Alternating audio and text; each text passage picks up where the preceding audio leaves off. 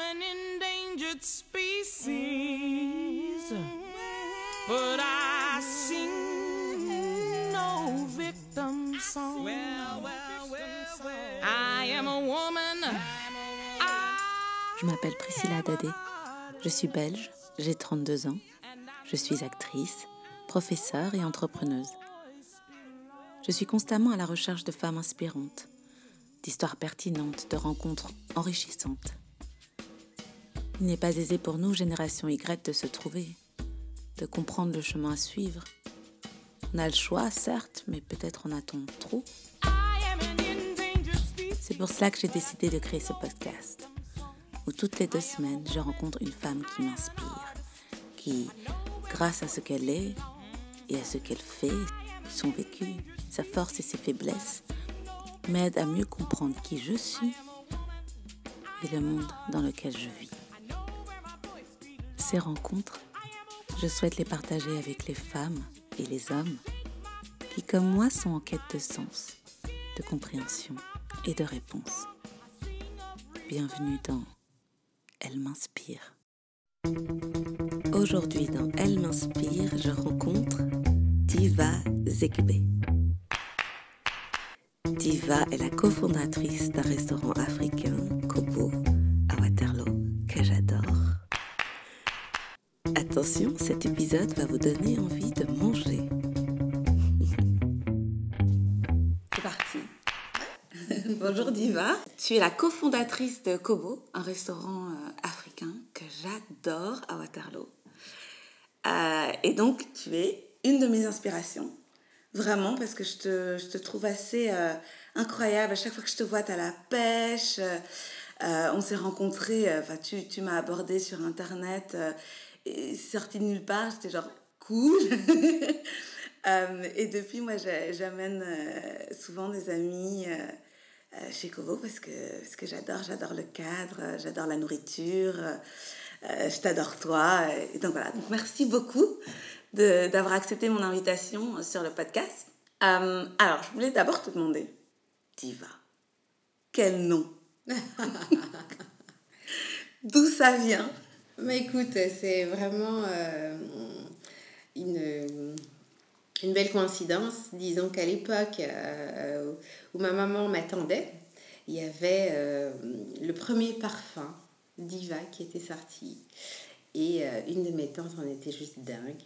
Et elle disait que si c'est une fille, il faut que tu l'appelles comme ça. Absolument, il faut vraiment que tu l'appelles comme ça. Et donc, je suis arrivée au milieu de, de, de, de, de- femmes, enfin de jeunes femmes euh, euh, à cette époque-là. Donc, ma maman, entourée de toutes ses cousines, et donc c'était la première à avoir, euh, à avoir un enfant. Donc, du coup, j'ai été un peu ce petit bébé poupée que tout le monde attendait. Et alors, fallait, bah, fallait un prénom qui, allait, qui allait à tout ça. Donc, du coup, ma tante m'a dit, non, enfin, a proposé à ma maman plutôt, voilà, euh, de m'appeler comme ça. De m'appeler comme ça. Est-ce que tu trouves que tu es un peu diva dans la vie? Est-ce que, le, Ah. est-ce que le prénom t'a donné un peu... euh, assez dur à porter, non? Ouais, un peu, un peu, de temps en temps, c'est vrai. Mais en même temps, voilà, euh, oui, ça a peut-être réveillé un petit côté euh, un peu euh, élégant, ce côté un peu, je sais pas, de, de, de déesse africaine, euh, voilà, de, de, je, j'aime à imaginer ça.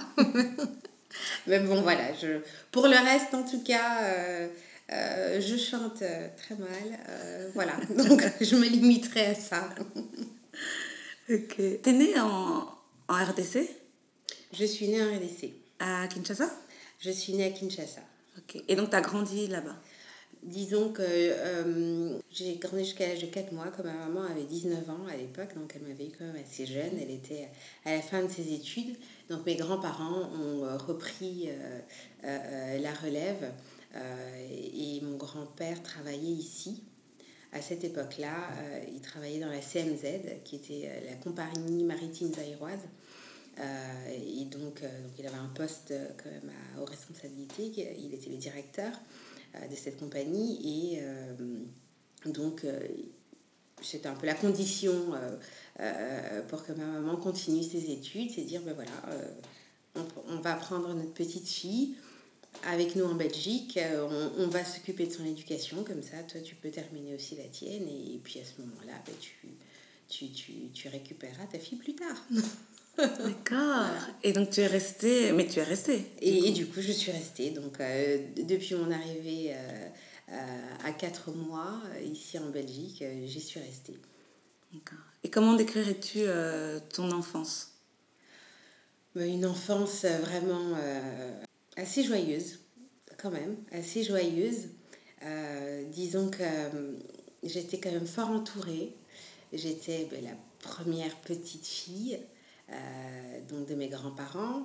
Euh, étant donné que ma maman m'avait eu assez jeune, euh, donc euh, mes oncles et tantes, donc ses frères et sœurs étaient aussi fort jeunes. Donc voilà, il y avait, euh, il y avait une superbe dynamique à la maison. Euh, euh, mais en même temps, voilà, j'étais le, le seul enfant.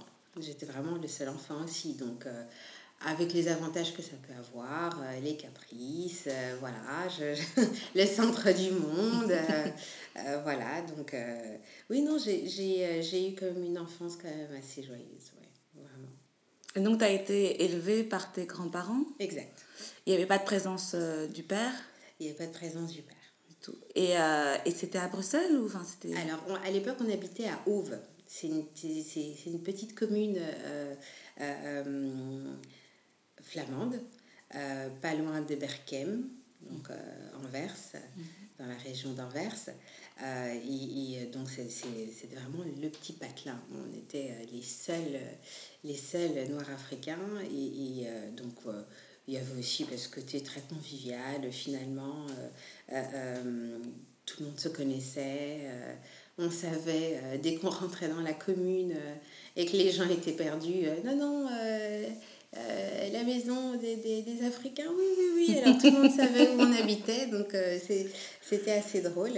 Euh, mais par contre, je j'ai- pas parlé, je, je ne parle pas néerlandais. Ah ouais Mais tout le monde dans la commune parlait néerlandais? Néerlandais, je le comprenais parfaitement. Je comprenais parfaitement, mais du coup, on allait dans un lycée français. Donc, euh, voilà. Donc, on va dire que la pratique n'était pas euh, ma priorité. Mais en même temps, voilà, je comprenais parfaitement. Les, et, et puis, bon, bah, les gens étaient assez compréhensifs. euh, euh, donc, s'exprimer en français aussi, donc ça va. Mais, euh, donc, du coup, on a vécu euh, là pendant quand même quelques années jusqu'en jusqu'en en 96. J'ai un Donc t'es 96. arrivée en quelle année? Je suis arrivée ben, l'année de ma naissance, 82. Et tu te souviens, parce que du coup c'était arrivé à 4 mois, euh, l'adaptation, c'était... Est-ce que tu t'es sentie euh, comme une fille qui arrive du Congo en Belgique ou alors tu t'étais complètement... euh, Non, pas du tout. Intégrée, euh? J'étais enfin, j'étais un bébé, donc vraiment, l'intégration s'est faite au fur et à mesure de, de, de, des années et sans, je dirais, et de manière naturelle. Donc, j'ai été. J'ai pas été à la crèche et tout ça, non. Euh, ma grand-mère me gardait à la maison, mais en même temps, voilà, comme elle était quand même assez active, donc je, elle sortait beaucoup avec moi, des promenades, euh, aller dans les commerces et tout ça. Donc, euh, je veux dire, je, me suis vite familiarisée à, à, à- mon environnement. Et puis, et puis l'école, et puis l'école. Donc, non, tout, enfin, tout, tout ça s'est fait de manière très naturelle. Y a- j'ai- J'ai pas senti de décalage. euh, euh, ou, le fait d'être venue d'un autre pays, non, non j'étais trop, trop jeune. hmm. Et à l'école, t'as- t'étais au lycée français? Au lycée français, oui. Et là. Est-ce que tu as été confrontée au racisme ou est-ce que tu t'es sentie différente Alors, euh, là, non. Là, non. En tout cas, par rapport aux élèves, euh, pas du tout. Parce que c'était un, lycée quand même assez... euh, euh, avec une grande mixité. euh, avec énormément de, de, de- d'Africains de l'Ouest. il y avait énormément de... de Libanais, de Juifs. donc, enfin voilà, il y avait quand même un, un brassage culturel qui faisait que, bon voilà, finalement, on était un peu tous étrangers. On était un peu tous étrangers dans, dans, dans, dans, cette ville euh, néerlandophone. Et vraiment, on ne le sentait pas. On ne le sentait pas du tout à l'époque. Vraiment, on ne le sentait pas à l'époque bon là vraiment je parle de ma petite enfance, hein, euh, on ne le sentait vraiment pas. Est-ce que tu penses que ça a peut-être un lien avec euh, le milieu social aussi? Alors je ne sais pas exactement quel milieu social euh, tes grands-parents étaient? Est-ce que c'était, est-ce que du coup ils, étaient diplomates? Bah, C'était un milieu assez aisé, effectivement. C'était un milieu aisé. le lycée français était, était aussi euh, un lycée, je veux dire, assez, euh, assez sélectif. Donc c'est vrai qu'il y avait beaucoup d'enfants diplomates, euh, ce genre de choses. Mais en même temps, voilà, je, je pense que le milieu social pourrait éventuellement être, être un facteur de, de, de, de, pour, pour, pour véhiculer le racisme. Mais enfin en tout cas, à cette époque-là, c'était, c'était vraiment pas, euh, c'était pas le ressenti, euh, c'était pas du tout le ressenti euh, que moi j'avais. moi, je faisais partie d'un, d'un, groupe d'amis et on faisait pas attention de quelle couleur était l'un ou l'autre. enfin voilà, c'était plutôt, oui, une affinité en termes de, en termes de caractère, ou peut-être des petites jalousies, voilà, parce que bon euh, l'autre avait peut-être un, un, sac qu'on aimait bien ou ce genre de choses. Mais on, on, on, était loin de, on était loin du racisme, vraiment. Et au niveau euh, filles-garçons, tu sentais qu'il y avait une différence entre les filles et les garçons? Est-ce que, peut-être sûrement pas de sexisme, mais tu sentais que une petite fille, ça doit faire ça, un petit garçon, ça fait ça Oui, ça déjà, ça déjà, les choses étaient clairement définies. Déjà dans la dans la philosophie euh, de l'école même, qui était quand même une école assez stricte. Donc il y avait vraiment des activités propres aux filles et des activités propres aux garçons. Comme quoi Comme euh, bah, tout ce qui était activité extrascolaire, donc c'est-à-dire euh, si une fille voulait s'inscrire au foot par exemple, bon, voilà, c'était juste pas possible. Ah. C'était une activité qui était prévue pour les garçons. Et de même, si un garçon voulait s'inscrire au cours de jazz ou au cours de, de, de, danse classique, euh, voilà, c'était un peu... Euh, c'était un peu en convenu, quoi. Euh, voilà, donc ça, c'était des petites choses comme ça. Maintenant, avec le recul, je, il y avait vraiment comme ça des, des, des, des activités propres à l'un et à l'autre. et au niveau de, de, de la vie euh, de tous les jours, c'est vrai qu'il y avait déjà un côté euh, où les garçons étaient d'un côté, les filles de l'autre. Euh, il y avait déjà cette, cette, espèce de pudeur aussi, espèce de pudeur entre filles et garçons. Voilà, il y, il y avait vraiment la zone, la zone des filles, quoi, et, et, la zone des mecs. C'était, assez drôle. Est-ce que tu te souviens, j'ai lu récemment que même dans l'espace de récréation, en fait, les garçons prenaient plus de place parce qu'ils jouaient au foot, parce que... Et les filles, nous, on se mettait dans les coins. C'est vrai. Et je m'étais pas rendu compte avant de dire ça. Je me dis oui, en fait. C'est vrai. Mais tu as l'habitude de leur laisser tout l'espace, quoi. Tout à fait, tout à fait. Mais là, je crois que tu, tu viens de voir un peu dans ma gestuelle où j'étais déjà occupée à, à, à l'exprimer. Et c'est vrai que voilà, les filles, c'était vraiment plus en petits groupes. Euh, voilà, on, on, faisait les potins et puis euh, voilà, des petits jeux de temps en temps où, où on courait. Mais c'est vrai que voilà, on était plus, oui, on était comme ça un peu plus euh, déjà dans un espace un peu plus réduit, en tout cas, mm.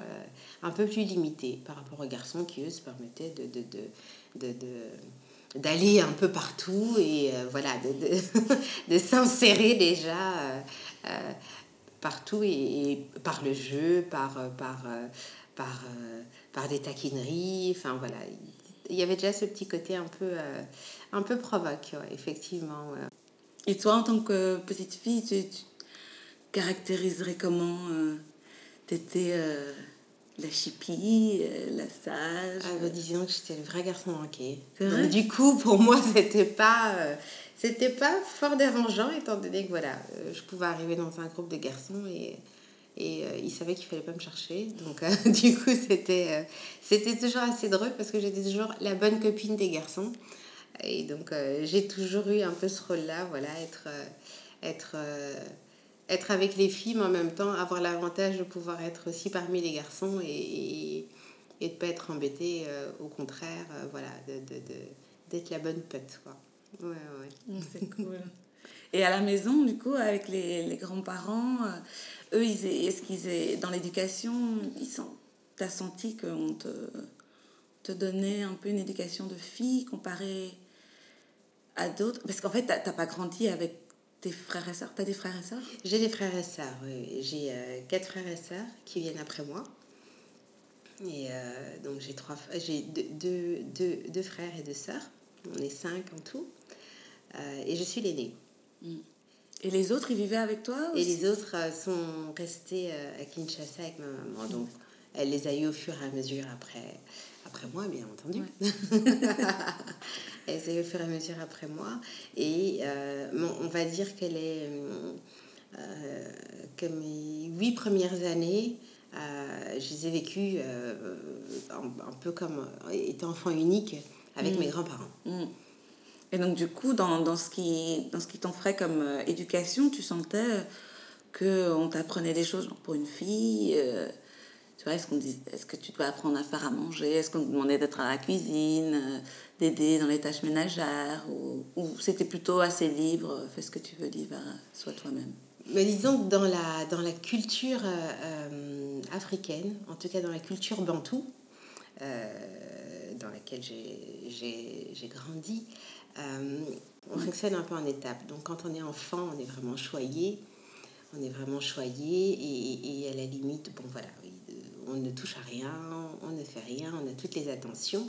Et il arrive à un âge où, euh, où c'est un peu brutal, où on comprend tout de suite que tu n'es plus un enfant, tu n'es plus un bébé et tu dois participer euh, aux, tâches, euh, familiales. Quoi. Donc, c'est tâches ménagères, c'est la cuisine, c'est faire les courses. Enfin voilà, donc il y a comme ça ce- cette, cette phase et généralement ça arrive vers l'âge de, euh, oui, enfin 7-8 ans pour une fille, donc ce qui est déjà un peu tôt. Les garçons, c'est déjà beaucoup plus tard, c'est beaucoup, beaucoup plus tard. Mais les filles, déjà, vers cet âge-là, voilà, euh, il y a comme ça cette, euh, cette prise de conscience où on se dit, bon, bah oui, voilà, je... c'est fini les, les caprices, c'est fini la vie de, de petite princesse. Et, euh, voilà, il faut, il, faut, il faut participer. Quoi. Donc c'est vrai que assez tôt, euh, voilà, on m'a vite conscientisé à tout ça. Euh, euh, je, je, je gardais cette, cette place de, de, petite dernière, voilà, qui reste toujours une, une place de privilégiée, hein, mais à, à côté de ça, voilà, être la petite dernière aussi était, était du coup, euh, était du coup le, le- une place où bon ben voilà, tout le monde pouvait euh, tout me demander en fait. Et fallait, il fallait le faire quoi, il fallait le faire. Disons que je trouvais ça quand même un peu injuste parce que j'avais euh, j'avais 7-8 ans, je, je voyais les autres, les autres enfants de mon âge euh, jouer, euh, traînailler, faire du vélo, ce genre de choses. Donc j'avais envie aussi de pouvoir ben, le faire comme eux. Et puis du coup, ben, voilà, j'avais des tâches moins drôles à faire à la maison. Euh, aider, aider ma grand-mère, euh, voilà, l'accompagner faire les courses, euh, euh, ranger, nettoyer un peu mon espace de vie, ce genre de choses. Et c'est vrai qu'avec le recul, aujourd'hui, je me dis c'était une école de vie, quoi. C'était une vraie école de vie et, et, et, et je et j'aurais pas changé ça. Et j'aurais vraiment pas changé ça pour rien au monde, quoi. Je, Donc tu trouves que ça m'a t'a aidé en fait? Ça m'a forgé, ouais, oui, oui, ça Ouais. m'a clairement forgé, ouais. Dans quel sens? Au niveau du caractère, au niveau de, de, de, de, de la persévérance, au niveau euh, euh, euh, mental aussi. Oui, ça m'a vraiment aidé à me, à me sentir euh, forte dans toutes, dans toutes circonstances et pas perdre, et pas perdre mes moyens. Dès que je dès que j'arrive quelque part, voilà, je, je, je- j'observe un peu et puis hop, j'arrive tout de suite à m'adapter et, et, et- être euh, peut-être un peu plus euh, un peu plus euh, serviable ou, plutôt voilà me mettre en retrait écouter euh, ou euh, enfin voilà me, me débrouiller manuellement euh, oui, non, je, voilà, ça m'a vraiment aidé. Tu trouves que ça sont des qualités importantes pour les femmes et les hommes? Parce que c'est assez... c'est quelque chose qu'on demande souvent aux femmes, mais du coup, toi qui as des garçons, tu as des garçons? J'ai trois garçons. Trois garçons. Ouais. Est-ce que est-ce que c'est quelque chose que toi tu vas aussi tu vas vouloir leur donner du coup euh, cette, euh, cette même éducation comme tu trouves que ça a été important pour toi et forgeur Oui, complètement. Je, je, je suis vraiment dans le, dans le même esprit euh, et en, en phase avec, avec l'éducation que j'ai eue.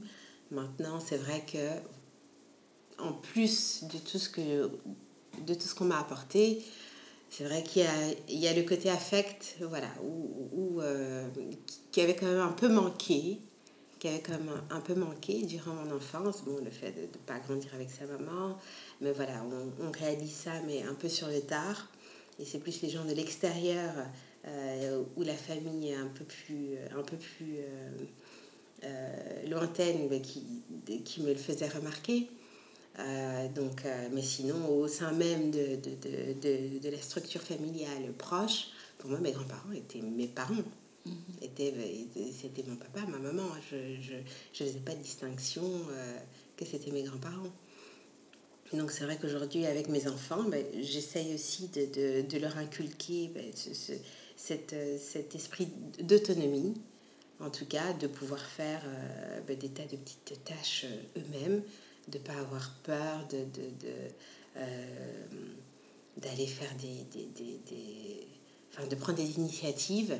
euh, et puis, bon, ben voilà, des, petites choses comme ça, enfin voilà, assez simples, de débarrasser la table, d'aider peut-être à, à préparer le dîner, euh, voir des petites responsabilités pour l'aîné, de, de, faire des tâches peut-être un peu plus complexes aussi. Euh, là, je, là, ça fait quelques temps, je le laisse aller à vélo euh, tout seul à son catéchisme, donc Mhm. voilà, c'est le responsabiliser aussi. Euh, Il a quel âge? Il a 10 ans. ah ouais. Il a 10 ans. Donc c'est pas, c'est pas si loin, c'est à 10 minutes. Euh, mais bon, voilà. Pour lui, c'est c'est très valorisant. Mm. C'est très valorisant. Donc il y a des choses que lui peut faire par rapport à son âge. Donc c'est aussi euh, une forme de- de- d'affirmer sa place d'aîné aussi par rapport à ses petits frères. Le fait que, que lui puisse un peu dormir un peu plus tard. Enfin voilà. Il y a aussi des, des petits avantages que je lui concède. Euh, et puis chacun en fonction de son âge, ben voilà, je, je fais participer euh, à la hauteur ben, de- de- des capacités de, chacun quoi, et de ce qu'ils sont capables de faire. Mais généralement, ils sont même demandeurs parce que ils sont, ils sont fiers de pouvoir y arriver. Et puis euh, voilà, il y, a, il y a comme une forme comme ça de, fierté. Ils se sentent grands. Et, et voilà. Est-ce que c'est dur d'éduquer des garçons? Ouais. Oui. tu penses que c'est plus dur que d'éduquer des filles? Oh, je sais pas si c'est plus dur, mais en tout cas, euh, c'est euh, c'est prenant. C'est prenant. C'est prenant. Après, je sais, enfin, je, je, je pense pas qu'on peut dire que c'est c'est propre aux garçons ou propre aux filles. Euh, moi, mes enfants, ils ont à chaque fois trois ans, euh, trois ans d'écart. Donc, on pourrait dire que c'est le bon intervalle euh, d'âge. Et quelque part, c'est quand même un peu rapproché aussi parce que voilà, on, on sort à peine d'un cycle, ben, qu'on en a un autre. Et, et c'est comme ça pendant 9 ans. Donc c'est vrai que ça fait un peu long. Mais euh, c'est vrai que les garçons, oui, sont, sont, sont un, peu plus, un peu plus vifs. C'est, plus, c'est plus vivant. c'est beaucoup plus vivant à la maison, du coup. Pas le temps de s'ennuyer. On n'a pas le temps de s'ennuyer, mais en même temps, voilà, c'est, c'est, euh, euh, ils ont tous les trois euh, un caractère mais vraiment top. Euh, et puis avec les garçons, voilà, on va dire il y a, y a, y a y a une bonne chamaillerie, mais dans les trois secondes après, c'est oublié. ils, se- sautent dessus, ils sont contents, et, à la limite, j'interviens trop tard parce que voilà, ils, ils ont déjà tout réglé entre eux et, et donc moi j'arrive juste parce qu'ils font du bruit et j'ai l'impression que voilà, c'est- la catastrophe, mais en fait tout va bien. Tant mieux. Des bons diplomates. Euh, alors, on va revenir euh, à, à- à toi. Et euh, bah, ton adolescence, t'es restée dans la même école euh, en secondaire? Alors, euh, je suis restée dans la même école euh, en secondaire. Donc, quand, euh, quand j'ai quitté le lycée français à Anvers, euh, j'ai quitté ça en cinquième primaire. Cinquième primaire, et ensuite, euh, j'ai continué mes études à l'Enfant Jésus à Nivelles, euh, où j'étais en pensionnat. Et j'ai été en pensionnat jusqu'à ma quatrième secondaire. C'était un pensionnat mixte? Alors, euh, les, les trois premières années, c'était euh, uniquement euh, un pensionnat de jeunes filles. Vu que l'école était une école catholique, donc c'était une école euh, dont, les, dont les sœurs, encore, il y avait encore des sœurs au moment où je suis arrivée dans l'école, qui s'occupaient du pensionnat. Wow. Et c'est comment ça? Eh bien, c'était juste génial. Moi, j'ai euh, moi j'ai euh, fait mes, mes enfin j'ai j'ai vécu mes plus belles années vraiment euh, au pensionnat.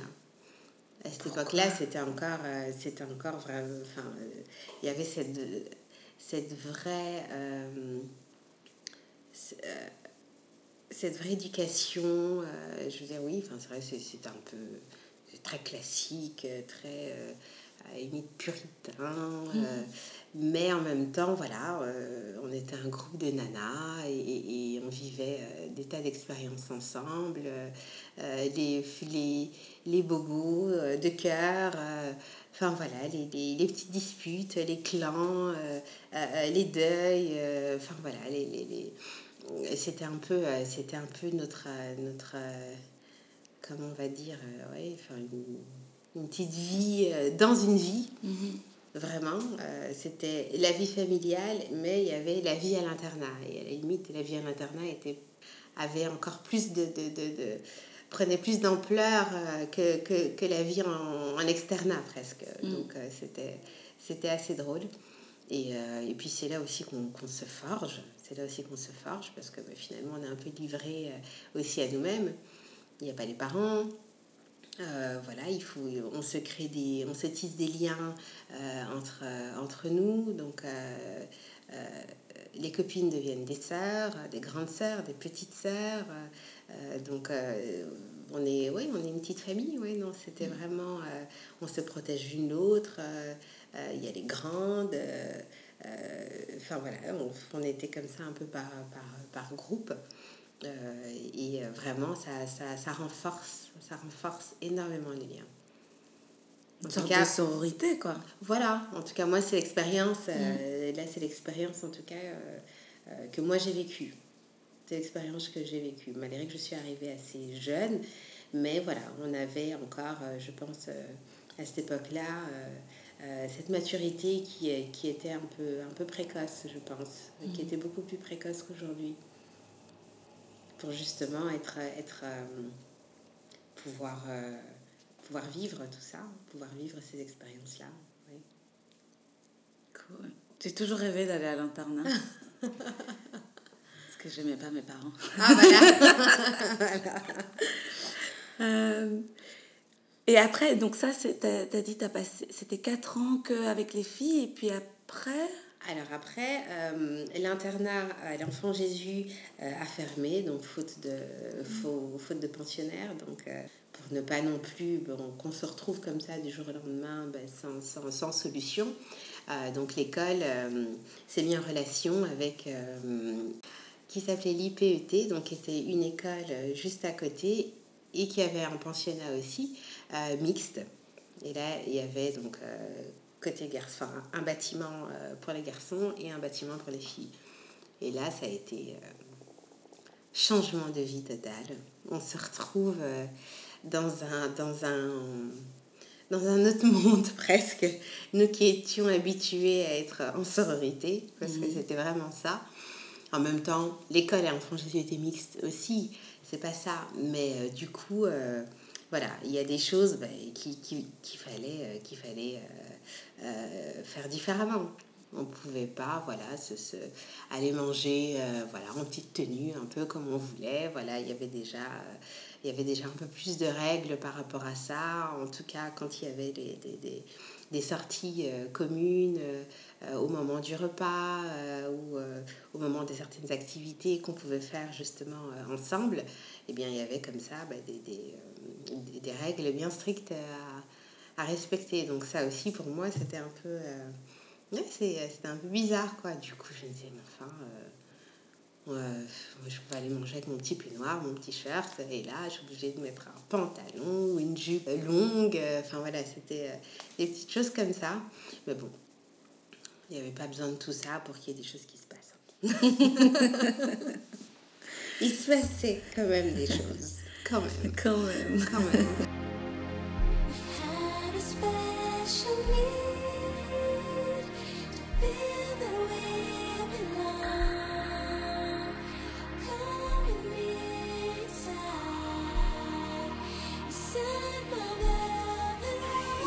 Et au niveau de l'héritage euh, congolais, t'en as gardé beaucoup Tes grands-parents, ils t'ont inculqué les valeurs, euh, les traditions ou, ou pas trop? Oui, euh, si, si, quand même. Déjà, bon, en même temps, j'ai envie de dire, c'est, propre un peu à toutes les, à toutes les familles bantoues. Hein, euh, euh, Tu peux préciser ce que c'est Bantou, c'est un... Alors, Bantou, c'est, une tribu c'est, d'Afrique, euh, d'Afrique subsaharienne. Voilà, donc c'est vraiment... euh, bon, après, je connais pas dans les détails, mais euh, donc c'est vraiment toute la tribu donc, de cette région-là. et en fonction de, de, de- de- des régions ou des villages dans lesquels vous venez, donc chacun a, a aussi son propre dialecte, mais voilà, c'est le terme qui, qui englobe, qui, englobe un peu bah, toutes, euh, toutes, toutes ces personnes de cette région. Bah, disons qu'en termes d'héritage, voilà, c'est vraiment euh, euh, cette passation de, de, de, de, de, euh, de connaissances euh, par l'éducation, euh, par, euh, par, euh, par des conseils. euh, et alors, il y a euh, énormément de... de, de- on, se, on se base beaucoup sur les aînés, sur les aînés, sur leur expérience. Euh, et donc tout ça fait que voilà, on, on, on est un peu dans un cycle où c'est vrai qu'on on, on, reproduit. On reproduit beaucoup, on reproduit beaucoup. Euh, maintenant, il faut être en phase avec ça aussi. Enfin, tout dépend aussi de chaque personne, j'ai envie de dire. Euh, moi, en ayant grandi ici, en Belgique, eh bien, il y a des choses que je, que je, au- auxquelles j'adhère. Euh, il y a d'autres choses un peu moins. Mais après, voilà, je, je, je pense que j'arrive à, à, à, mixer les deux, les deux cultures pour justement euh, arriver à, à, définir mes, mes, mes propres valeurs aussi. Mais euh, les fondements sont, sont, sont, sont, sont clairement celles que, que mes grands-parents m'ont- transmises, oui. Comme quoi, par exemple? Il y a, il y a déjà euh, l'esprit de famille. L'esprit de famille, quoi qu'il arrive, voilà, il faut, euh, on reste, on reste soudés. Parfois un peu trop Parfois un peu trop, vu que c'est les grandes familles. Parfois, il y a ce côté, on se sent un peu, voilà, euh, un peu envahi, un peu envahi ou un peu trop, euh, ou un peu trop à disposition de, de, de, de tout le monde et finalement on s'oublie. Mais, euh, mais ça fait tellement de bien, ça fait tellement de bien de sentir voilà, qu'on peut toujours se reposer sur quelqu'un. Ça dit en passant, j'ai jamais eu de souci de babysitting. Jamais. Je, je- je- mais quasiment jamais. j'ai toujours quelqu'un, euh, euh, oui, voilà, sous la main, on peut dire ça. On peut dire ça. Un frère, une soeur, une cousine, ma maman, ma tante. Enfin, je, mes enfants euh, ont, ont- ont toujours eu euh, voilà, euh, quelqu'un de la famille qui était présent. Et puis, il y a euh, donc, euh, hormis ces valeurs-là d'entraide et de, solidarité, il y a aussi beaucoup cette forme de respect des aînés, respect de- des. oui, enfin, ce, côté un peu hiérarchisé qui pour moi est important. Voilà, donc les, les, les, les grands-parents ont une place sacrée, les parents, euh, euh, les enfants ont leur place aussi, donc chacun euh, a sa place et, est important dans une famille, donc chacun apporte aussi sa petite parole, euh, qui, fait, qui, qui construit finalement un peu tout ce, tout ce socle, tout ce socle familial. C'est marrant que tu dis ça, parce que moi, c'est quelque chose justement que mes parents ont, essayé m'inculquer, cette histoire de respect de l'aîné, et c'est quelque chose que je n'ai jamais vraiment compris. Euh, De, de devoir respecter plus quelqu'un parce qu'il est plus vieux. Et, et moi, j'étais toujours, bah, oui, mais si euh, il n'est pas gentil, ou euh, s'il dit des bêtises, ou tu vois. Et bah non, bah, euh, c'est ta tante, c'est ton, c'est euh, ton grand cousin, euh, enfin, tu leur parles pas comme ça, c'est du respect. Oui, mais eux, ils elle m'a mal parlé. Et elle était, bah non, tant pis. Et ça, j'ai- je sais pas, comment est-ce que toi, tu, tu l'expliques à, enfin, à un enfant je ou à tes enfants? Oui, oui, je comprends ce que tu veux dire, mais euh, après, voilà, je ne je, je suis pas euh, à 100% euh, non plus dans, dans, dans, dans un... Comment on va dire Dans, dans, dans une application euh, stricte de tout ça. Maintenant, euh, c'est vrai que, euh, justement, par... euh, par par cette observation justement des aînés, on apprend un peu comment, comment nager, j'ai envie de dire, dans, dans, dans, dans, dans toutes ces petites règles de vie familiales. Et donc on sait un peu comme, comment s'adresser à telle personne, comment quand même faire passer le message euh, euh, à, bah oui, à la cousine chiante, euh, voilà, mais à qui on peut pas dire tu casses les pieds. mais bon, voilà, le message peut passer d'une autre façon. Non, c'est vrai que c'est pas toujours évident. C'est vrai que c'est pas toujours évident parce qu'il y a toujours ce petit côté un peu de soumission, je pense, que, qui, peut, qui peut déranger qui peut déranger ou en tout cas de, de, de, de rapport d'autorité euh, qui peut être dérangeante.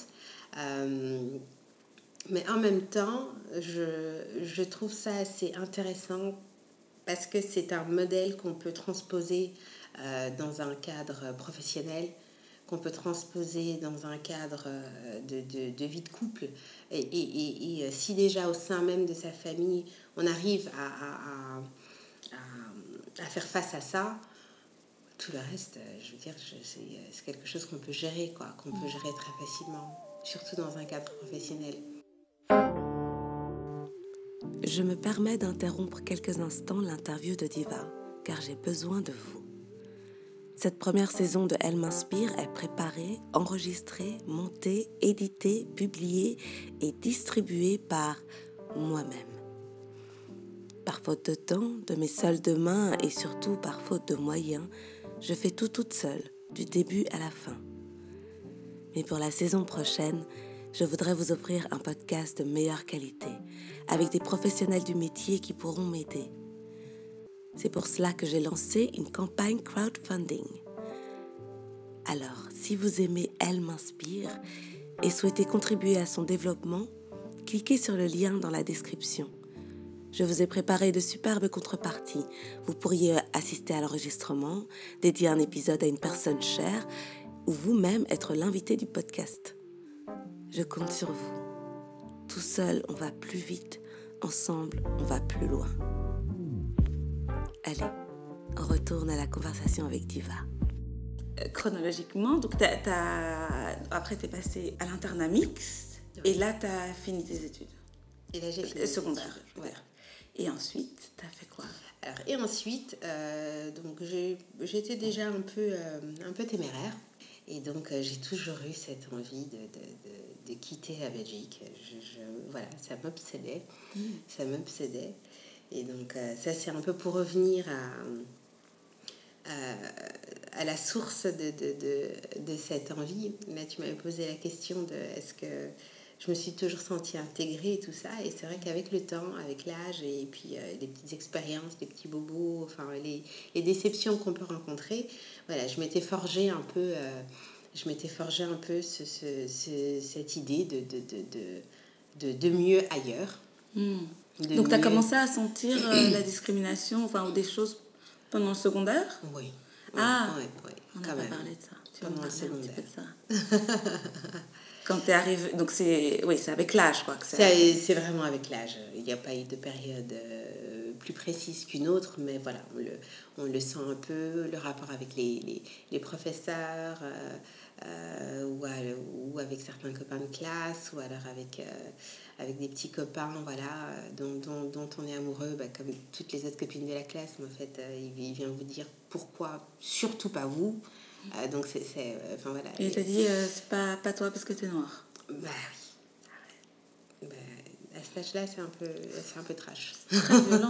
c'est un peu Et trash. tu, ré- tu réponds quoi à ça Ou tu réagis comment? Bah, on est un peu décontenancé parce que du coup, on, on- en grandissant justement dans, dans, dans, dans ce modèle de, de, de, de occidental, euh, je veux dire, enfin voilà, moi, je, moi pour moi, je suis intégrée. Je suis intégrée, donc entre guillemets, je, je, je, je fonctionne comme eux. Même, même si la différence est physique, mais pour moi, je fonctionne comme eux. Je veux dire, on a eu, on a eu la même éducation, on est allé à la même école, on a, enfin voilà, on a, on fait les mêmes activités, euh, on a les mêmes centres d'intérêt, mais euh, au fur et à mesure, on, on se, on se- on se rend compte que bon, il y a des, y a des différences. Il y a des différences de, de la manière dont on nous, dont, de- dont on nous voit, de la manière dont on nous accueille euh, et dont on est, enfin, dont on est perçu, quoi. Tu te sentais inférieur? On te faisait sentir inférieur? Disons, pff, inférieur, non.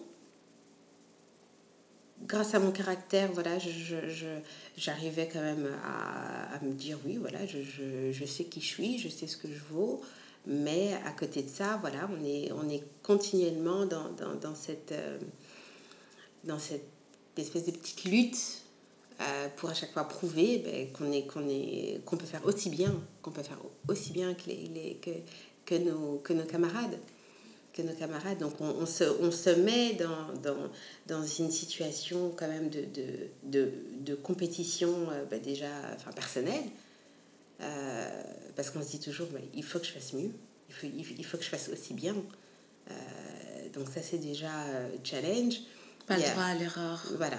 Il y a la pression déjà euh, des parents aussi, qui, je pense, inconsciemment, euh, pour avoir eux-mêmes, enfin de mes grands-parents en l'occurrence, pour avoir eux-mêmes avoir vécu bon, ben, euh, certaines discriminations aussi, mais bon voilà, ils, ont, ils, ils ne veulent pas qu'on- ait ce poids-là, donc euh, il y a aussi une forme de pression de se dire, bon ben voilà, vous devez réussir là où où nous, on n'a peut-être pas su aller plus loin. Euh, donc oui, il y y a comme ça quand même euh, une, une, une pression permanente euh, du, durant toute l'enfance. Durant toute l'enfance, de, de, de performer. De performer en, en tout, dans, dans, dans le sport, pour être premier, avoir les, être toujours dans, dans les meilleurs élèves, euh, être euh, l'élève apprécié par le professeur, en se disant ben, que tout ça va nous favoriser à justement euh, à ce qu'on se fonde plus, plus facilement parce que justement on arrive à, à, à, à être meilleur, à être meilleur. Mais euh, on se rend compte avec, avec le temps, on se rend compte avec l'âge que, même ça ne, nous valorise pas plus. Et quand on réalise ça, ben, ça fait mal. Et là, on se dit, bon, de toute façon, quoi que je fasse, je, voilà, ça ne sera pas reconnu euh, de la même manière euh, ben, que, mon, camarade euh, blanc, dire ce qui est. Et, et- et donc, du coup, ben, voilà, soit il y a un détachement qui se fait, ou alors il y a un, un détachement euh, et un déni euh, qui, se fait par rapport à sa propre culture. Et comme ça arrive très souvent, comme on, comme on le voit euh, chez, chez, chez, chez certains de nos frères et sœurs africains, donc il y a vraiment un déni du côté noir africain. Et, et, donc, enfin, moi, je moi, je me sentais pas du tout de, de- en, en phase avec ça non plus, euh, grâce justement à l'éducation que j'avais eue. Euh, et, euh, mais c'est vrai que j'ai toujours nourri tout au long de mes études. Je me disais, dès que je termine, je, je pars. Quoi. Je, je pars, je pars. Je, je, je- il, faut, il faut que je parte de la Belgique. Alors, j'avais aucune destination, mais c'était vraiment, euh, je termine mes études. C'est tout sauf ici, il faut que je parte, il faut que j'aille euh, euh, quelque part où voilà, les, les, les esprits sont plus ouverts, où, où, où j'aurai ma chance euh, en, tant que, en, tant que, en tant que femme noire. Et, et, et ce ne seront pas des critères justement de, de, de, de, de frein à mon développement. Du coup, t'es allée où? Du coup, euh, ben, je suis allée euh, dans le pays où, où le noir n'a jamais été plus... euh, où le plus dénigré. J'ai été à Washington. J'ai été à Washington. Euh, j'ai été à Washington pendant trois mois, la fin de mes études. Washington DC ou le À Washington DC. Ah. À Washington DC, dans le Maryland.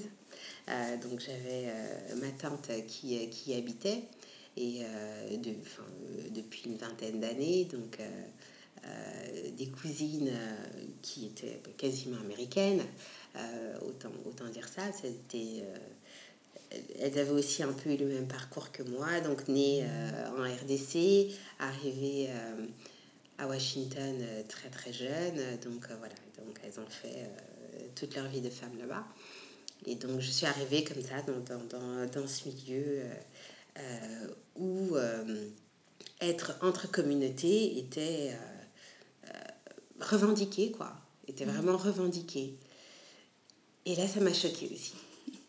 Et là, du coup, ça m'a choqué aussi. Je me suis dit, oui, mais bon, je veux bien entrer en, communauté, mais je, trouve, je trouvais que c'était pas mal aussi d'un peu se mélanger. Mais alors, du coup, il y avait ce côté vraiment, euh, enfin voilà, les zones, les zones par, euh, les zones euh, par communauté, quoi.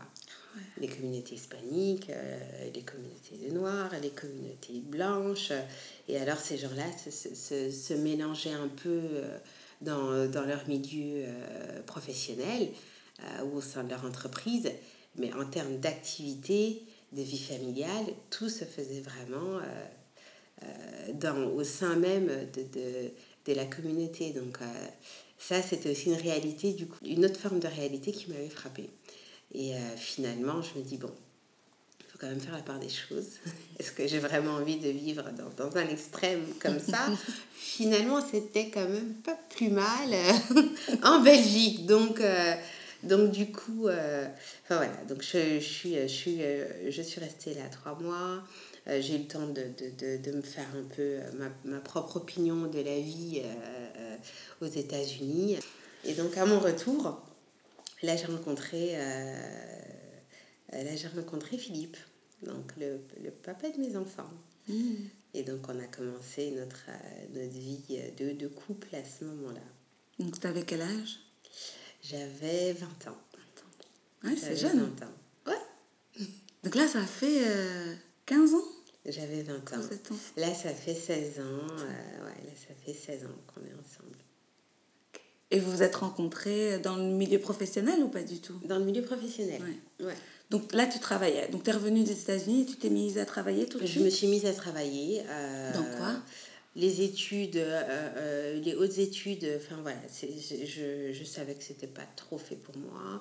Euh, mais en même temps, j'avais déjà un pied dans, dans, dans, dans, le, dans le milieu du travail. Donc, euh, euh, donc c'est, ça devenait un peu compliqué. Hmm. Euh, à savoir qu'à partir de l'âge de, de 16 ans, j'avais déjà mon cote. Ah ouais. Ouais, j'avais déjà mon cote, donc du coup, bah, les enjeux étaient un peu différents, les priorités étaient différentes. Donc, euh, j'ai terminé mes secondaires en, en, en- en étudiant euh, et euh, en faisant des jobs. En faisant des jobs. C'était quoi ton premier job? Alors, dans la restauration, travaillais dans la restauration, j'étais euh, petite serveuse comme ça, dans le restaurant un peu branché euh, du centre à Bruxelles. Euh, j'ai travaillé à un restaurant qui s'appelait à l'époque le Lucas et j'ai travaillé à la brasserie Georges comme, commis de, comme commis de salle. Euh, voilà, j'ai fait comme ça quelques, quelques restos et puis euh, j'ai travaillé au living room. Non, mon premier, mon premier boulot, c'était au living room le living room qui était sur la chaussée de Charleroi. C'était juste à côté de l'hôtel Holiday Inn aujourd'hui. Euh, et c'était euh, le restaurant euh, tendance à l'époque. D'ailleurs, c'était la rue où il y avait tous les restaurants tendance à l'époque. Parce qu'il y avait le salon d'Athélaïde, il y avait le living room. donc, il y avait quelques chouettes petits restos là. Et donc, là, c'était vraiment mon tout, tout, tout, tout premier boulot. Ben, justement, par une, par une, une sœur euh, de l'internat qui travaillait. Donc, grâce à elle, euh, voilà, j'ai, euh, on m'a engagée là comme étudiante. Donc, ça, c'était vra- vraiment mon tout, tout premier boulot. À 16 ans. À 16 ans. À 16 ans. Et t'habitais toute seule à 16 ans. donc? Et j'habitais toute seule à 16 ans. Ça, ça a dû... euh, Bah, ça forge aussi. Enfin, c'est Ah, vachement anticipé. Ah. C'était ton choix ou... Bah, disons que euh, oui, oui, en même temps je demandais, j'étais demandeuse. J'étais demandeuse euh, et puis j'en avais un peu marre de l'internat aussi. Comme je dis à l'époque, voilà, on était déjà assez, assez mature. On était déjà assez mature, euh, enfin moi peut-être un peu plus, en ayant grandi qu'avec bah, des, des plus âgés. Des plus âgés, donc du coup, voilà, j'ai- suivi aussi un peu euh, l'exemple de mes tantes. hein, euh, voilà, en disant, bah oui, moi aussi, à 16 ans, j'aurai mon cote. Je, je partirai de la maison. voilà, donc j'ai fait ma petite révolution un peu tôt, ouais. C'est cool. Pourquoi un peu pas. tôt, un peu tôt. Et, euh, et donc, du coup, tu as commencé à travailler. Et donc, enfin, quand tu es rentrée des États-Unis, donc tu as directement continué à travailler, quoi. Voilà. Et là, j'ai commencé à travailler au pain quotidien. Le pain quotidien euh, Avenue des Tongres. Et à ce moment-là, euh, donc Philippe, qui est mon compagnon actuellement, euh, c'est lui qui gérait. C'est euh, c'est lui qui gérait euh, euh, de manière intérimaire euh, ce pain quotidien-là, mais sinon il était gérant de celui de l'avenue Louise. Et donc euh, le courant est super bien passé. Euh, et là, euh, Philippe a commencé à me montrer son intérêt. On va dire ça comme ça. Auquel tu n'étais pas euh, insensible. Je n'étais pas insensible, mais en même temps, voilà, comme je dis, j'avais des- beaucoup trop de principes à l'époque. Il fallait pas mélanger euh, le boulot, Ah oui. euh, la- le, le- le boulot et, le, le- et les sentiments. Je, je- je- J'étais quand même une fille bien élevée, donc voilà, il fallait qu'il me courtise un peu. euh, Je ne pouvais pas sortir avec lui tout de suite. Enfin, un peu trop de principes. Mais tu as quand même succombé. Oui, après, euh, après huit mois quand même. Ah oui Ah ouais. Après huit mois. Et vous travaillez toujours ensemble? Et on travaille toujours ensemble depuis. Donc ça, ça marche parfois d'allier le travail Ouais, et, et la vie sentimentale. c'est vrai, c'est vrai, c'est vrai. Vrai. Et alors, bah, enfin, vous avez ouvert le Kobo en 2014. C'est ça. Et cette envie d'entreprendre, tu l'as toujours eu Enfin, d'ouvrir ton propre restaurant? Mais disons, j'ai toujours rêvé d'être œnologue. Alors, pourquoi? Je ne sais pas. Mais euh, déjà, euh, quand enfin, j'avais commencé à travailler comme, comme étudiante dans, dans les restaurants, c'est un truc qui me fascinait. C'est un truc qui me fascinait. Je me disais, mais comment euh, le gars peut, peut, peut parler autant sur une boisson? Enfin, je veux dire, c'est- enfin, du, et du coup, ça m'a toujours turlupiné. Et, euh, et je me suis dit, bah, ça, c'est un truc qui me parle. J'ai- J'aimerais pouvoir avoir cette aisance-là de me dire, voilà, je, je, je, je maîtrise. euh, sans, sans le goûter, voilà, je peux euh, Je, je peux arriver à, à vendre le, la bouteille de vin à quelqu'un, quoi. Enfin, je veux dire, sans, sans avoir à le boire avec la personne. Donc, du coup, je, je, je trouvais ça vraiment assez, assez fascinant. Et euh, tout doucement, tout ce monde en fait de la restauration, euh, je me disais c'est quand même vachement euh, euh, c'est quand même vachement intéressant parce que c'est un milieu finalement où il y a énormément de choses qui s'y passent autour de la table. Toutes les grandes décisions peuvent se prendre. Les gens partagent un moment intime. Les gens partagent un moment de convivialité. Euh, ça peut être, euh, oui, comme je disais, voilà, euh, enfin, quelque chose de très, de très décisionnaire. Donc, c'est vraiment un, lieu, finalement, qui, qui, qui, qui, qui a tout son poids, qui a tout son sens, je trouve, dans, dans la vie sociale. Dans la vie sociale. Et donc, du coup, voilà, j'ai... j'ai développé un peu cette envie ben voilà, de, de me dire ben, peut-être qu'un jour je, j'aurai mon resto aussi et puis ben, je pourrais aussi être comme ça, chef d'orchestre euh, euh, et, euh, et participer finalement à cette vie sociale. ouais. Kobo est un restaurant africain au centre de Waterloo, accessible facilement de Bruxelles, à peine 20 minutes. Et quand on y arrive, c'est un vrai dépaysement. La décoration et l'ambiance nous fait voyager et la cuisine nous embarque dans un voyage gastronomique unique. En rien que d'y penser, ça me donne envie d'y retourner. Alors, t'écris que le concept euh, de Kobo repose sur l'idée fondamentale de conjuguer l'art de la table à celui de la vie au travers des saveurs, du partage et de la convivialité. Parle-nous un petit peu donc de ce que vous faites au niveau de la cuisine, mais aussi de la, déco. euh. Alors, le Kobo est né vraiment d'une envie de, euh, mettre en lumière euh, la gastronomie africaine, parce qu'on on en, entend parler. On connaît quelques plats comme ça, de manière très, très survolée, mais après, voilà, on ne connaît pas vraiment les, origines. De certains plats, on n'en connaît pas vraiment l'histoire, ni, ni pourquoi ça se mange de telle ou telle manière. Euh, donc voilà, il y a, y a vraiment euh, une histoire derrière tout ça. Euh, et j'avais vraiment le, le, le besoin de, de, de donner une noblesse aussi, de donner une noblesse à, cette, à, cette, à cet art. À cet art au travers bah, de, de- des- mets qu'on allait présenter, qu'on allait proposer en tout cas la carte euh, au Kobo. Euh, et donc euh, suite à ça, donc j'ai fait un vrai travail avec, avec des chefs, enfin avec un chef en particulier et un second qui, qui m'a qui m'a soutenu durant la deuxième partie donc du projet, donc après l'ouverture, après l'ouverture et sur laquelle on a vraiment travaillé la carte pour avoir enfin, quelque chose, euh, euh, des recettes remises au goût du jour. C'est-à-dire qu'on ne perd pas l'identité.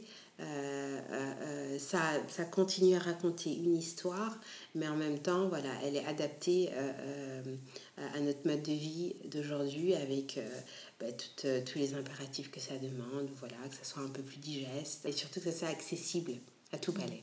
Ouais, c'est ça que je trouve génial, c'est que je peux, je peux venir avec ma famille, donc euh, togolaise, euh, mais aussi avec mes amis euh, de passage qui sont en majorité blancs, et tout le monde se sent à l'aise. Il n'y a pas... donc ma mère adore parce que du coup, voilà, elle retrouve des saveurs de, l'Afrique, et, et mes amis ne, ne sentent pas genre ah on est complètement dépaysé enfin voilà comme tu dis c'est facile à digérer Enfin, le cadre est, est sublime aussi là enfin c'est je pense important de préciser enfin vous avez mis beaucoup d'attention au, au cadre à la décoration Oui. euh, C'était primordial parce qu'on s'est dit, euh, euh, même en présentant une, une, une carte, je veux dire, très, euh, très au goût du jour et, et- et, très alléchante, on va dire ça comme ça, mais il fallait quand même attirer les gens sur, sur notre art aussi proprement dite. Euh, et montrer aussi voilà, que, que l'Afrique pouvait faire du beau, du chic, du contemporain, euh, de l'élégant aussi, et, euh, et arriver à, à mettre tout ça en scène dans un, dans un espace contemporain qui mêle le bois, le métal, ces ambiances euh, de lumière un peu, un peu douces aussi, et puis euh, sur, fond, sur fond musical euh, africaine. Enfin voilà, donc être dans un cadre chaleureux, apaisant. euh, je pense que c'était euh, le bon mariage pour, euh, pour que les gens poussent la porte, pour, euh, pour éveiller euh, justement euh, les curiosités et surtout euh, éveiller en eux cette, euh, cette envie de voyager aussi à travers euh, cette cuisine. J'aime beaucoup aussi ce que tu dis par rapport à, à ramener de la noblesse à, à cet art. Euh, parce que c'est vrai que l'Afrique est encore vue. euh, J'aime pas dire l'Afrique, euh, ah, mais bon, c'est vrai que c'est tout le continent qui est encore vu comme De manière primitive. primaire, ouais. Ouais, de manière primaire je et, je et pourtant et pourtant elle offre elle offre énormément elle offre tellement en termes, de, en termes euh, écologiques, elle offre en termes euh, économiques, elle offre en termes culturels, elle offre en termes euh, du design. Et tout ça, voilà, ce sont, ce sont des, des, des, des valeurs qu'on qu'on veut prôner au Kobo par, par le, le, le concept store maintenant qu'on a, qu'on a, qu'on a développé en partenariat avec Muntu. Oui, ça c'est super. Peux nous, nous parler un peu de ce concept store? Eh bien, euh, le Muntu, donc ça c'est euh, euh, un concept qui a comme vision vraiment de, de, de promouvoir l'Afrique aussi, mais par le design. Euh, donc, elle, elle met en place aujourd'hui un circuit permettant donc de, d'amener des produits euh, faits par des designers en Afrique et euh, de pouvoir les exposer ici en Europe. Donc, euh, euh, des designers connus ou moins connus, mais pour leur donner cette visibilité ici euh, en Belgique en l'occurrence. Et euh, par euh, cette distribution sécurisée qui, le- qui leur donne une garantie bah, de, de, de, de pouvoir euh, euh, euh, mettre leurs éléments euh, dans des lieux euh, assez sympas, bah, comme, euh, comme le Kobo. Euh, et, et on espère pouvoir, euh, enfin, pouvoir toucher encore d'autres lieux où on pourra exposer justement toutes ces pièces. En fait, c'est super difficile d'importer des designs d'Afrique en Europe. Ça coûte extrêmement cher. Il n'y a pas vraiment encore de, de canal très précis. voilà, voilà, voilà. C'est dingue, alors que, bah, à l'inverse, il y en a énormément. Donc, euh, des non produits européens. Ça, non seulement ça, les matières premières aussi euh, euh, sont, sont importées. Le coton, je veux dire, voilà, le, le- il y a le coton, il y a, la- il y a le cacao, euh, Le coltan. euh, le coltan, euh, les minerais, enfin voilà, de, de- et j'en passe. Mais de nouveau, tout ça, ce sont des matières premières prélevées, récupérées et transformées ici et, et, et, et dont, et dont l'Afrique ne bénéficie, mais pas du tout, de, de, de, de, de, cette plus-value. Non, n'en bénéficie, mais pas du tout. Et donc voilà, on est, on est, on est, on est dans, une, dans, dans une démarche qui pour l'instant est, est, est, euh, est un peu personnelle. Euh, mais voilà, on, on essaie de l'étendre euh, au, au, au plus large euh, et, et puis de, de, de, sensibiliser aussi ben, chaque, chaque client qui, qui vient au Kobo justement en leur expliquant voilà, vous, vous venez au Kobo pour, pour, une expérience, je veux dire, culinaire, mais ce n'est pas que ça. Ce n'est pas que ça, c'est aussi, euh, voilà, où vous racontez l'histoire euh, de l'Afrique, où vous racontez euh, l'histoire aussi ben, de, de, de, de tout ce qui se fait, euh, de toutes les initiatives qui, qui sont portées en Afrique, et qu'elles puissent avoir écho ici, et que vous soyez aussi les acteurs de tout ça euh, en participant justement à, à, à ce, à, ce, à ce commerce et, et, et, euh, et, euh, à, cette économie euh, euh, locale. Quels ont été les challenges euh, que vous avez rencontrés Le depuis challenge, c'est déjà euh, le côté financier qui est, euh, qui, est, euh, qui est assez complexe, où il faut quand même bah, voilà, tenir un peu euh, euh, dans, la, dans, dans la longueur, avec, avec des produits importés, donc avec un, avec un coût de transport qui, qui, est, qui à chaque fois variable en fonction bah, de type de, de, de produits. Euh, il y a aussi euh, le côté euh, régulier. On ne travaille pas de la même manière en Afrique qu'ici, donc on n'est pas, dans, on n'est pas du tout dans la même vitesse, on va dire. donc ça, c'est pas simple aussi. Euh, et puis il y a aussi le côté, bon ben voilà, où, où on est euh, euh, au quotidien dans, dans cette démarche de, ben voilà, de faire connaître, de faire savoir, d'expliquer tous les jours, expliquer tous les jours ce qu'on fait, pourquoi on le fait, et surtout ben, de, de, de, de, conscientiser aussi la diaspora euh, qui est ici en Belgique euh, pour qu'elle pour, enfin, pour qu'elle soit plus participative aussi à ça, pour qu'elle soit vraiment des acteurs euh, concrets. On peut consommer afro, euh, on peut s'habiller afro, euh, voilà, on peut se divertir culturellement afro. Il y a la place pour euh, cette culture-là aussi. Voilà, c'est- c'est- ça c'est vraiment mon message. C'est de dire, voilà, on, on- on peut tout à fait s'enrichir de d'autres cultures, mais commençons d'abord par connaître la nôtre. Et euh, commençons par la connaître par, euh, par des tas de, de- des tas de, des tas de canaux. Il y a des tas de canaux. Et aujourd'hui, on a la chance d'être cette génération, justement, où on a... euh, on, on est né euh, sur le continent africain, on a pu, euh, on a pu grandir euh, ici en Europe, aux États-Unis, ou en tout cas voyager au travers de, de, de, de, de nos études, en tout cas voir, voir plus de monde, enfin le monde. Mais euh, on doit aussi être conscient que, enfin voilà, le- il y a le monde, mais il y a aussi notre propre continent qu'on ne doit pas oublier derrière. Donc on doit être nous-mêmes d'abord les, les, les- les, les premiers ambassadeurs de cette culture, la connaître, la valoriser, la prôner euh, et être acteur justement de cette économie locale euh, en Afrique. Et rien n'empêche aussi d'être d'être acteur par rapport à, à- à notre vie, euh, à notre vie euh, occidentale finalement, parce qu'on est, on est, on a une vie qui est quand même beaucoup plus à l'occidentale qu'elle qu'elle n'est à l'africaine. Ouais. L'un n'empêche pas l'autre. L'un ne que- doit pas empêcher l'autre. Ouais. Il y a la place pour les deux Il cultures. y a la place pour euh, les deux cultures, complètement. Complètement. Et de le faire éthiquement aussi, c'est extrêmement important, j'ai l'impression, parce que je pense qu'on consomme de la culture africaine. En tout cas, je parle de moi, j'ai- l'impression de l'avoir consommée, mais sans vraiment penser à d'où viennent ces produits, comment on l'achète, etc. Et maintenant, ça devient un peu un combat pour tout le monde. Donc, on parle éthique, on parle de comment est-ce qu'on consomme, de consommer moins, de consommer mieux.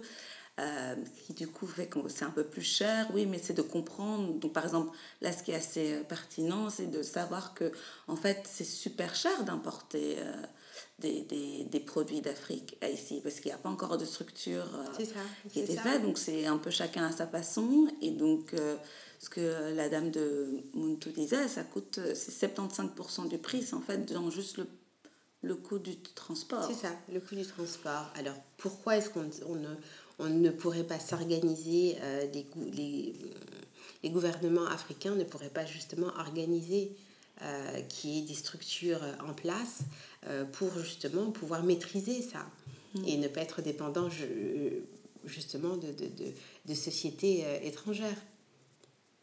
Parce que finalement, c'est elles qui fixent, euh, qui fixent les coûts de tout ça.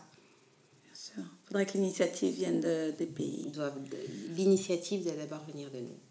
Le Kobo a vécu une tragédie en 2016, un incendie. Qu'est-ce que Incendie, qu'est-ce qui euh, s'est passé? ouais, incendie qui a, euh, qui a été euh, créé par un court-circuit dans une prise. Voilà, c'est euh, inévitable, c'est quelque chose qu'on, euh, voilà, qui, euh, qui arrive. C'est des petits problèmes techniques euh, qui arrivent et malheureusement, ben, ça, ça a eu des conséquences assez euh, désastreuses où on a dû refaire quand même euh, quasiment 70% des, des, des, des travaux euh, euh, du restaurant. Donc on a dû refaire euh, ben, toute la structure de, de, de, de- des, des murs, euh, l'électricité, enfin voilà, tout, tout, tous les aspects un peu, un peu techniques. Où on a perdu quand même euh, 30% donc, de la décoration qu'on qu'on avait, qu'on avait sélectionnée. Euh, donc il y a eu comme ça, euh, oui, une période euh, de grosse déception, de, de, de, de révolte, parce que voilà, c'est... c'est, on était vraiment sur, sur une belle pente où le restaurant commençait à assainir un peu sa, sa, petite notoriété hein, depuis deux ans. Et puis on a été un peu coupé dans notre élan, hein, on va dire ça comme ça. Comment on s'en remet de ça? Parce que ça doit être euh, super dur.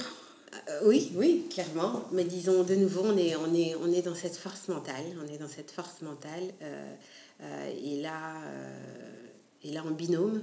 Et là, en binôme, vraiment, Phil et moi, euh, en binôme. euh, et, et puis, quelque part, on se dit, ben, on n'a pas trop le choix. On doit se relever de ça. On doit se relever de ça. On doit se relever de ça pour, pour, pour nos enfants, pour, euh, pour tous les biens engagés euh, dans ce projet, euh, pour, pour, pour les gens qui ont cru en nous et qui, qui nous ont supportés financièrement. Il faut sauver sa peau aussi. Quoi. Il y a, il y a, il y a un petit instinct de survie, quoi. Il y a un instinct de survie qui est là et, qui fait qu'on se dit, bon, voilà, faut pas lâcher, quoi. Faut, faut, faut pas lâcher. Hier, tout allait bien, on était encore assez contents de, de, de, de, de, de, de l'évolution de, de, du concept et aujourd'hui, bah, voilà, on n'a plus rien. Donc, euh, on, on fait quoi? On fait quoi? Donc, on est un peu dos au mur et puis, bah, il y a il y a ce, y a ce côté ben, humain qui est de toujours se relever de, de, et, de, et de repartir et de reconstruire. Et, et donc, c'est ce qu'on a fait. C'est ce qu'on a fait, mais avec, euh, avec euh, l'énorme soutien euh, qu'on a pu avoir d'habitants de Waterloo, déjà. Énormément. On a reçu énormément de soutien par, euh, par les réseaux sociaux. Et donc, tous ces messages-là au quotidien pendant trois mois, parce que les travaux ont duré trois mois, donc de septembre à, début décembre, euh, donc nous ont vraiment permis de, de, de, de s'accrocher, quoi. De s'accrocher. Donc, quelque part, euh, bah, là, de, de, faire ça avec euh, ton partenaire aussi, ça a aidé, en fait. vous avez pu vous soutenir parce que vous, vivez ensemble et vous travaillez ensemble, vous avez traversé ça ensemble. Toute personne qui, qui, qui se sent soutenue, qui se sent encouragée, qui se sent poussée, ben, va, va, va, décupler, euh, va décupler ses moyens, quoi. Et, et, euh, et- et donc, c'est vrai que ça nous a renforcé euh, cette... cette période très difficile nous, enfin, nous a consolidé dans, dans, et nous a conforté finalement dans, dans, ce projet en disant bon ben voilà on, on est sur la bonne voie on est clairement sur la bonne voie Euh, on a énormément de marques de reconnaissance euh, et de gens qui veulent qu'on réouvre qui veulent qu'on soit soit de nouveau là Euh, donc on ne peut pas on peut pas les décevoir et en même temps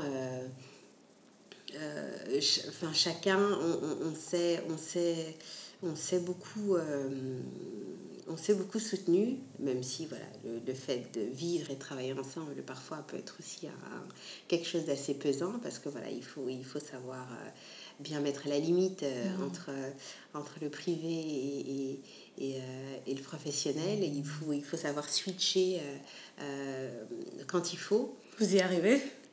Bon, en tout cas, euh, les enfants nous, nous y aident. Hmm. Les enfants nous y aident et, et, euh, et c'est vrai que voilà, quand on est, quand on est avec eux, ben voilà, c'est, euh, on se concentre sur ce qui se passe chez nous à la maison et quand on est au restaurant, ben c'est, euh, c'est le restaurant qui prime et, et tout ce qui va avec. Donc c'est vrai que ça a été euh, pénible mais en même temps très enrichissant. Euh, une fois de plus, et, et, et ça nous montre qu'il faut persévérer, et, et finalement, on n'y arrive euh, vraiment que par soi-même et par sa volonté. Et quand on sait qu'on est dans le bon chemin, enfin, je veux dire, voilà, il peut y avoir ce genre de tragédie, mais il faut dépasser ça et voir, et voir, euh, et voir vraiment plus loin, et son objectif final, et se dire, bon, ok, il y a eu ça, mais voilà, mon objectif final, il est plus loin, donc il faut que, il faut que, il faut que je l'atteigne.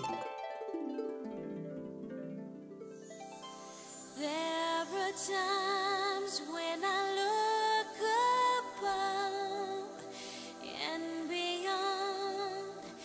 There are times when I feel your love around. Il y a euh, une femme qui t'a inspiré ou qui t'inspire? Toutes les femmes de ma famille, parce que en commençant par ma grand-mère, ma maman, mes tantes, euh, c'est des femmes juste euh, incroyables. C'est des femmes incroyables. Elles ont porté comme ça cette, euh, cette, cette, cette, cette vie, comme on dit. Elles, elles, elles, elles nous ont porté, mais en même temps, elles ont porté aussi ben, toute une famille. Elles sont arrivées à, à, à mettre en place euh, des choses incroyables. Et la plupart du temps, ben, seules, parce que bon, ben, finalement n'était plus à leur côté, et elle se retrouva avec 5-6 enfants, euh, euh, dans des situations parfois tellement compliquées. euh. D'une manière générale, j'ai toujours vu euh, euh, les, les femmes euh, de ma famille mais être, être euh, solides comme des rocs. Et, et, euh, et c'est pour ça que je me dis à chaque fois, bon, euh, si, si ça va pas, ben, trouve une autre solution, euh, mais avance. Avance. Avance toujours. N'attends pas des autres, avance. Par tes propres moyens, par tes, par tes possibilités, par, euh, par, euh, parce que tu as, parce que tu as entre les mains, mais avance. Un tout grand merci à Diva d'avoir partagé son parcours avec nous. Et si ce n'est pas encore fait, allez découvrir son restaurant Kobo. Vous m'en donnerez des nouvelles. Si vous avez aimé cet épisode et les précédents, n'hésitez pas à me soutenir en participant au crowdfunding pour la saison 2.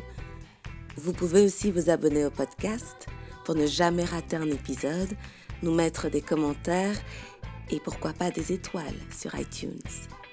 Parlez-en autour de vous, partagez les épisodes sur les réseaux sociaux.